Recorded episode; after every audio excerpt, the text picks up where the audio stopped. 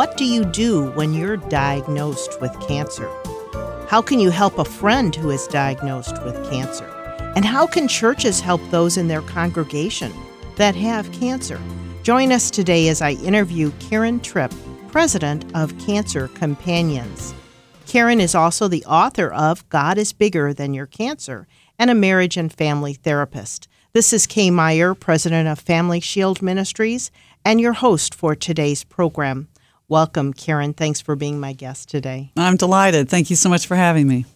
So, you are the founder of Cancer Companion. Yes, exactly. Neat. Well, tell our listeners, just summarize a little bit about uh, that fairly new ministry Yeah, very and much. how what you do and what you're about. Okay, super. Um, basically, we're a ministry that ends up going into churches to train church volunteers how to start their own cancer ministries. Uh, most of our churches end up building a team within the church of volunteers where they end up doing Christian cancer support groups as well as have people that connect with folks one to one. Because, of course, if you're doing cancer ministry, there are going to be people that are too sick to be able to come to group. And that's why you have a team that's balanced enough to be able to take care of the needs of folks with cancer.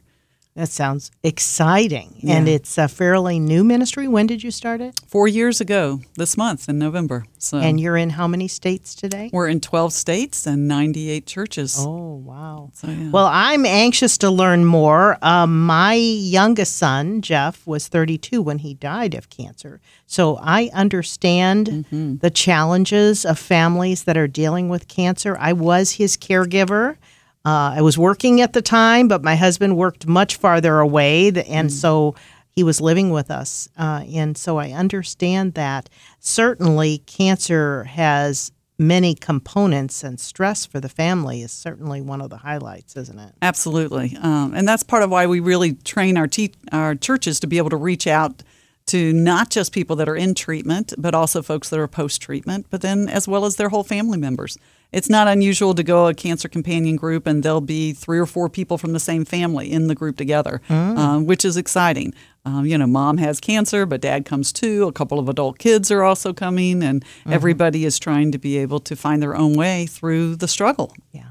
It's a scary word, isn't it? It is. It absolutely is. And and as much as we all can think of people that we know that have survived cancer, we also seem to walk around with the sense that it's everywhere. And so it's kind of both pieces I think are happening in society these days. Well, I was wondering on the way over here, and maybe you know this and maybe you don't. I think alcoholism touches one out of four people. What about cancer? For cancer, it's one out of three women and one out of four men. Oh, wow. And so, yes, it can be very high. Yeah. Um, a lot of it is their sense is, um, depending on how long you live, the odds are very good that each of us in our own way are going to have some type of cancer struggle. wow, wow. So let's begin at the beginning. What do people do when they're first diagnosed with cancer? Uh, What are some suggestions that you give to these people that are ministering Yes. at a congregation?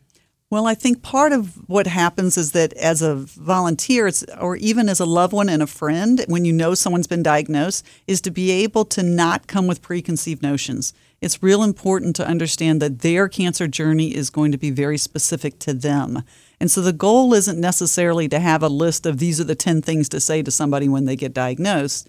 The goal is to be able to really step right into their suffering with them, to communicate in some kind of way to let them know that you want to be one of the people that they can honestly and openly share how they're doing. Um, because the tendency is is that when people ask, "So how are things going?" is that we say, "Fine," you know, not just about cancer, but about all sorts of things. And honestly, I think in some ways it's even worse in the church. Mm-hmm. I think in our church environments, we have a tendency to say, hey, Jesus has got this thing, so I need to make sure that everybody knows that I'm just fine.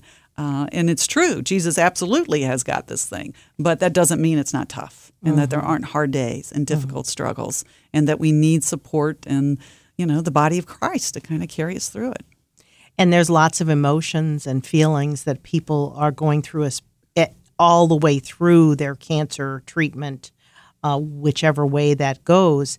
But um, what are some of you're you're also a family therapist? What are some of those emotions and feelings that someone diagnosed with cancer has? Um, interestingly enough, I think that what you find typically when people are diagnosed with cancer is a very strong sense of, I'm not going to let this get in the way of my life. Mm. And you know, that's not a bad way, that's not a bad coping skill. Um, is to be able to just kind of look at this and say, if you know what, if I, if what I typically do is wake up in the morning and I go and I make sandwiches for the kids and I cook them breakfast, and then we go to school, then that's what I'm going to do tomorrow and the next day and the next day. I'm not going to let cancer get in the way. But the problem comes because on that day that a person's been diagnosed, the odds are that they are healthier on that day than they're going to be for the next year of their life. Mm-hmm. Even if the treatment only takes five or six months, the recovery time post treatment can easily go up to a year. And so, yes, on the next day and the next day, you may be able to turn to your friends and say, I'm fine. But somewhere on that cancer journey, the odds are pretty good that you're not going to get up in the morning and make your kids breakfast and you're not going to drive them to school and you need someone to turn to. Mm-hmm. And you know, we're hoping that's the church. Oh, and it should be the church. The church needs to step up and help, but they need some kind of organizational plan and you've put that into place and i think that's very exciting yeah. yeah. now just talking a little bit more having gone through this with my my son jeff uh, he had both chemo treatments and radiation. Mm-hmm. Um, they can make you even sicker, can't they? Exactly. That's part of why that day of diagnosis you can end up being healthier than you are three or four months later. Uh, and of course, the problem is, is you, we don't know when that's going to hit. You know, mm-hmm. people will come up to you and they'll say, "Oh, well, are you going to be at my niece's wedding in June?" And you're like, "I have no idea." And the truth is, is that a cancer patient really won't know until they wake up that morning whether or not that's something physically right. they can do that day or not. And so it's important for the people around them to live in that spontaneous kind of wait and see place that, unfortunately, the whole cancer family is having to live in as mm-hmm. well and it isn't just the person with cancer. I mean, as as Jeff's mom mm-hmm. and my husband and his sister, uh, it's a very challenging time. It does cause a lot of stress, and we pray, yes. but we recognize that everybody that is diagnosed with cancer does not survive. Absolutely. I think there's some stresses on the journey that are in particular to cancer that increases um, not just the stress for the person in treatment, but also for the family. Part of that is the fact that there's a wait and see component that happens as you're going through. You get that day, you're diagnosed, and the doctor turns to you and says, Okay, here's your protocol. Here's your list of all the things we're going to do. We're going to do this many cancer treatments. We're going to do this surgery. We're going to do this many radiations. But then they turn to you and say, But in six weeks, we're going to do a test and we're going to find out whether or not the treatments we pick are working or not. And so there's this wait and see sensation that happens where we're waiting to be able to find out whether or not the even what the doctor selected to be able to make you better is even working or not. Mm-hmm. And the whole family lives in that stress oh, yeah. of not knowing if the difficulty and the struggles that you're going through are even worth it. Mm-hmm. Yeah, absolutely. Well, we can also talk about uh, if we have a friend or a relative that has cancer, what can we do? Uh, so, talk a little bit because I, I thought of our listening audience. They're just going to be all over the place. Some of them are going to have, have had cancer and survived. Some are going to have loved ones that had cancer, may or may not have survived. Some of them just have a friend that was just diagnosed. What can that friend do? I think the important thing for the friend to do is to not go anywhere, if that almost makes sense. Because what I'm saying is that if, let's say, that that day when that woman can't get up and take care of her own children is going to be six weeks, eight weeks, 12 weeks away, somebody needs to be sending notes in the mail with scriptures in them. Somebody needs to mm. call every week and say, What is there that's new that I can pray for you this week? Somebody needs to be that person to consistently touch and stay there so that when that morning comes and they can't get up and take their kids to school, that person from the church, that person in their life, has established that trust that I'm not going anywhere. I'm here for you to be able to carry you through that. Mm-hmm. And that's exactly what we train our cancer companions to do. Mm-hmm. Not just the interacting that they do with our Bible studies and our videos and those type of things that we have, but really how to stay connected to these folks so that they'll, you'll be there when they're ready. And and for uh, some of these people, I would assume in your cancer companion uh, groups or teams, they don't know these people when they get started. And so you have to build that relationship. And in the midst of an illness, that's got to be a little more challenging. I think so. And yet and yet the other piece of the puzzle is true too, is that in some ways having somebody that's outside of your family circle and outside of your friend circle can be very comforting. Um, there becomes almost this sense of permission that comes with it, mm-hmm. right? Somebody walks up and they've got a cancer companion label on them. You know that every time I see that person, I can talk about my cancer. That's what they're there for. Uh, oh, whereas sure. you get to a, a place in a cancer journey where it's very easy to say, you know, nobody wants to hear me talk about this anymore. You yeah. know, and yeah. so, and I think that's true for most folks. If a cancer journey goes on long enough, that sense of they don't want to hear me talk about it, which may or may not be true, it just feels that way. Mm-hmm. But the flip side of that is the protectiveness. You know, I've got these loved ones around me and they're struggling, and the person with cancer can see that. So, yeah. how much do I want to let them know how hard this is for me? Uh, okay.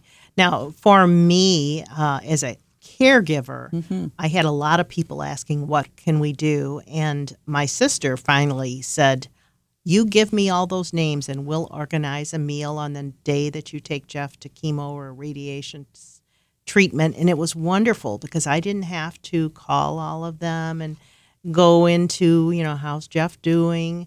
And it's my younger sister. She's nine years younger than me, and I'm like, "Whoa, Gail's really organized," and and That's it was great. just very helpful. Yes, I really appreciated it, and I know Jeff did too.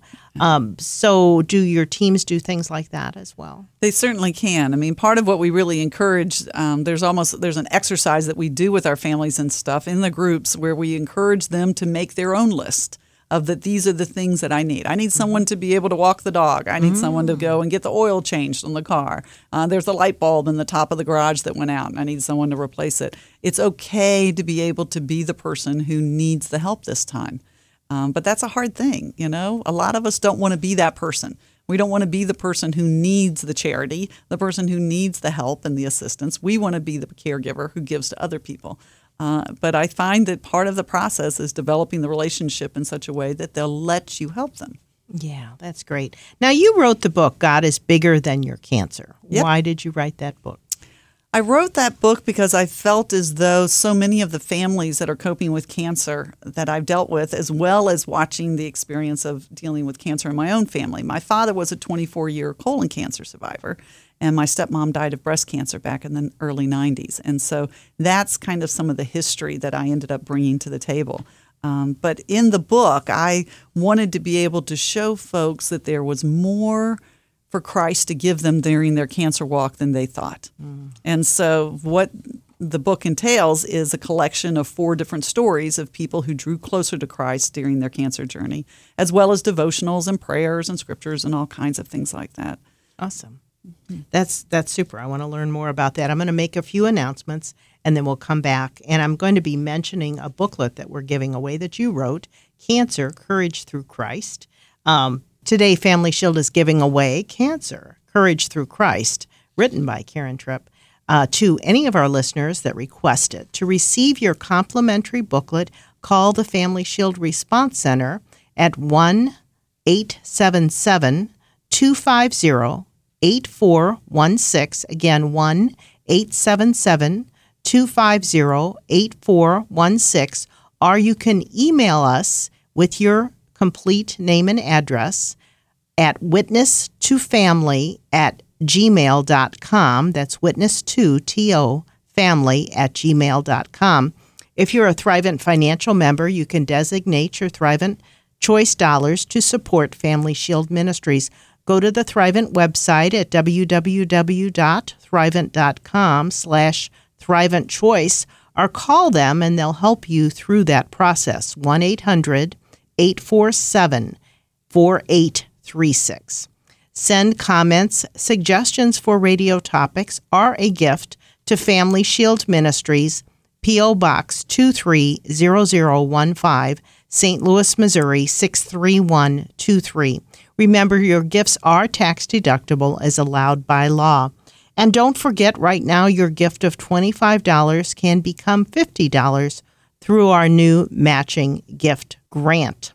You can also give a gift digitally through our website at www.familyshieldministries.com.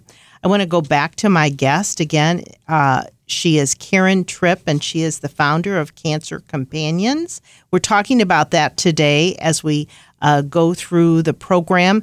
Uh, I want to also give your website, and maybe I'll just ask you to give that website Sure. so our listeners can connect and learn more. It's www.cancer-companions.org.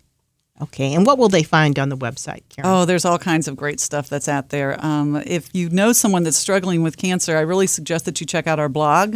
Out there, you'll end up seeing cancer hero stories of Christians that are talking about where Jesus was on their walk.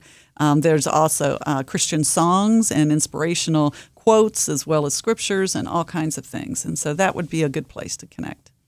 So, because you're working with churches, obviously, um, but your goal is not only to help the person with cancer or the family, it is to help them grow in their faith, correct? Absolutely. Our, our key verse is James 4 8, draw closer to God and God will draw closer to you. And the material is really designed to do that. I tell everybody that the book I wrote for the um, for this ministry, it's called Seeing God in Your Cancer Journey, and it's 41 different devotionals for people that are coping with cancer. And it's not just scripture based, it's really scripture filled. You can't find a page without a scripture on it. And I like it that way. I, I think that's the foundation that folks are looking for. It, it really goes back to that same premise with my other writing that people don't know how much Christ wants to give them during their struggles, you know? And so I try to be able to help them to pray more boldly, to be able to see the way He wants to be involved in their relationships, the way in their decision making and coping with their stress, all kinds of things that those devotions end up involving. Do you hear a lot of people say, Why me, God? And people kind of feel like God is to blame when they get cancer? I don't know that there's. Honestly, I don't think it's necessarily blame. I don't find people that angry with God in that kind of sense. They're confused. They're mm. frustrated. They're like, What are you up to? I think that sometimes some Christians become very confused about whether or not God is blaming them. You know, that mm-hmm. whether or not there's this, well, if I hadn't smoked, if I hadn't eaten oh. candy, if I hadn't this, that, or the other thing, um, then this is uh, some kind of sense that God is being punishing with the cancer, which of course is completely wrong. He's a glorious, loving God, and He's there carrying you through the cancer. He's certainly not something that He's done to you. And so I think those are some of the struggles. Um, but there's other questions that come up too, like what's next, God? You know, um, cancer is never on the plan, right? no, it And so, so you just wake up one morning and it's there. Well, the day before, you and God were on this track, and all of a sudden, cancer comes in the midst of it. So then it's like, well, now what, God? What are Mm-hmm. we supposed to be up to? And and so, taking the time in the midst of the journey to really explore what is Jesus doing in the midst of my cancer, I think is really vital. Good. Now, it is a Christian ministry. Let's Yes. talk about that. Our, our program is a Christian ministry. Uh, but you're working with all kinds of Christian denominations. Yes, Correct. We're very blessed. Seventeen different denominations right now, and so um, everything from Catholic to Baptist to Lutheran to Methodist, and all kinds of folks in between. And so uh, we're really thrilled that that God's kind of using the materials to touch that many hearts in that many different directions. Great. Well, tell our listeners a little bit more about how they could personally get involved. What what would happen? What's some of the training Mm-hmm. that they'll have, and and what could they do? I'm sure there's somebody out there listening that is saying, "I want to learn more." So just share a little bit more with our listeners. Excellent. Yeah. Um, basically, what the uh, training ends up looking like is that um, we go into a church, we look for a team. Usually, a minimum of three people is what we recommend per church. Um, and then that team ends up going through five different steps. Um, f- four of them are free web seminars that they can end up doing online through my website. So they just go to the events page. Uh, the first one is our introductory web seminar. That's just a short 30 minute that they can watch anytime. Uh, the other web seminars are live, interacting with me. I teach them. Uh, and so there's one about six steps to get started. There's another one about community outreach. How do you connect with people in the oncology field, people in Christian schools, all kinds of places. Uh, and then we also have continuing education, too. That's a web seminar. Um, then there's a one day live training that's done by our regional reps and myself around the country. Uh, and um, that's the day where we really teach you what am I going to do when I'm sitting there with somebody with cancer, Karen. And so we spend all morning talking about cancer. Um, a lot of the folks that are our volunteers seem to fall into two categories. One is that person who walks in that morning and they say, um, I've had cancer, I've lived cancer, and so I've been there before, and I want to be able to share. I feel the Lord's calling for me to be able to share with others. Uh, and that could be a person who's a survivor, it could be a caregiver, it could be a widow or widower who've lost loved ones to cancer, um, or any type of family member that's been associated with it. The other type of person, which I think honestly all um, churches have are those incredible pastoral care folks, mm. those folks who want to go to the hospital to visit people. They want to end up being on prayer teams. Um, they're the folks that people hear so many stories about cancer that they feel the calling and they show up that morning saying, I hear so much cancer, I feel as though the Lord's calling me to do something to give back. And so those folks are part of that training too. Yeah, that's awesome. Yeah. And then um, the church, the team kind of decides how much time and energy each volunteer is going to spend doing this. Is it totally internal for members of that congregation that have cancer, or is it outreach oriented? It's very outreach oriented. Um, each church can kind of make their own decision as to how much or where they want to be able to make their outward um, contacts, but uh, there's no question that there are oncology nurses and that there are school counselors and that there are people out there looking for services like this to be able to refer families to. Uh, and so being able to make connections with those places in your community so that they know you're having a Christian cancer support group mm. is huge and it can make a large impact. So the members will know people, maybe a neighbor who might be mm-hmm. unchurched, but they will yeah. still connect and serve them. That's yeah. awesome. It's I a beautiful that. thing when, when you go around the Cancer Companion group and you start um, talking to the folks, and one person says, Well, I don't go to this church, but my sister does. And the next person says, Well, I don't go to this church, but there's a guy in the cubicle next to me who gave me a flyer about this. So I came. And, mm. and so you can see that the people in the pews are making the impact on the community as well. Absolutely. That's awesome. Yeah. yeah that's when Christianity is at its best, when yes. people are. Yeah. Uh, loving others yes. and serving others yeah. in the name of Jesus Christ. Well, and, and, and, you know, when you have someone that you know that gets diagnosed with cancer, you want to do something, yeah, you, you know, do. and so this becomes that something to do. yeah. Tell us a story about somebody from your ministry. Well, let's see. I guess I'll tell you the story about the very first cancer companion. Her name is Christy. She lives here in St. Louis, and she is a rectal cancer survivor and an amazing woman uh, who ended up coming to me when she had seen me doing one of my support groups and just said, Karen, I want to do this at my church. Oh, Tell me how wow. to do this. And so she and I uh, went out on and started to be able to gather a couple of people. She had a group of three from her church who took a training from me and started to use the materials and things that I developed and started to run their own group. Um, and she's been touching lives ever since, and that's been almost four years ago now. Wow. Did yeah. you have this plan in place or did God just oh, kind of no. open this up no. when she offered oh, to no. do that? Well, at that point, I was writing the material. I oh. knew at that point that the Lord had called me to say, well, actually, one day I heard him say, Karen, I didn't want you to write a book. I wanted you to start a ministry. so it was kind of, I talk about it as the head thump, you know, yeah. the God's head thump on me. And so I was already writing the material in anticipation of uh, training somebody someday. But Christy was the one who came forth. It was awesome. Oh, wow, that's great. Well, what else do our listeners need to know about your ministry and how they can serve others that have cancer? Well, I think a large part of it is that this is definitely the kind of work that churches need to be doing. I think that cancer has a tendency in churches, unfortunately, to slide through the cracks. Um, if I was a senior pastor, um, you would only end up having a certain amount of head count, right? A certain number of people that could help you take care of all the pastoral needs. And so, if it was me, I would say the first people that my um, folks should go take care of would be the folks in the hospital because mm-hmm. they're in crisis. So, they should definitely have somebody come. The next I would say is all right, then I think we need the homebound folks, folks that can't even come to church on Sundays. We need to make sure we're doing visitations there. And then I probably would even go down maybe to folks that have chronic illnesses that they're going to be coping with for the rest of their lives. But somehow or another, cancer doesn't fit into those slots. Mm-hmm. You know, someone gets diagnosed with cancer, they're still showing up on Sundays. Oh, yeah. A lot of times they're working all the way through yeah, treatments right. these days. And so it's very hard to be able to say, well, with my limited manpower to take care of folks, that I need to be sending someone to go visit folks. And so the sad thing that happens is that sometimes a person will end up in hospice mm. and the mm. church hasn't shown up yet. Right? Mm-hmm. Not that they haven't cared, not that that hasn't been on the prayer list, but in terms of really visiting and really ministering face to face with this person and the family doesn't happen until then. And that's that's not right, Yeah. you know. That's true. I, I can't tell you how many times I've heard someone has cancer, and then even with Jeff, he was told he would not survive a week before he passed away because he prayed and we prayed and we all thought he was going to be healed. Yes. But it doesn't always happen that way.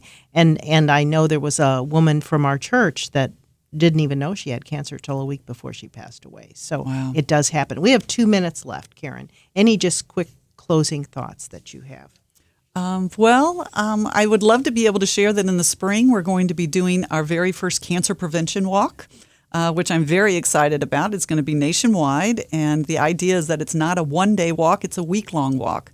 Um, in addition to be able to raising funds for the ministry, it's also about getting awareness about that walking, just in and of itself, consistent ex- exercise can end up lowering your risk of cancer. Oh, wow. And so we're going to have all kinds of pages on our website and web seminars and information for people to be able to learn what they can do um, through that week. It'll be the second week in June in 2016 um, to, to be able to kind of launch their own life of making some changes to be able to help prevent cancer. Wonderful. Thank you so much for sharing that. We're going to add your website to our Family Shield recommended links. There's one link that deals with health issues. Thank you. And uh, so if people forgot what that website was, that, that'll be a good way for them to connect to you and learn more about that walk.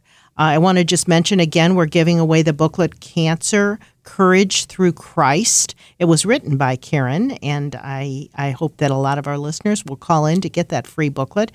1 877 250 8416, or you can email us and we'll get it sent out to you, witness to family at gmail.com. Again, this is Kay Meyer with Family Shield. You can learn more about Family Shield Ministries at www.familyshieldministries.com. We hope that you will continue to listen each week to Family Shield. Thanks for listening. You've been listening to Family Shield, a production of Family Shield Ministries. Its mission is to educate and equip people through the power of the gospel to know Christ, grow in His Word, and to strengthen individuals and their families. To learn how you can obtain resources or support the ministry, go to www.familyshieldministries.com or write Family Shield Ministries, P.O. Box 230015, St. Louis, Missouri 63123. And tune in again next week for Family Shield.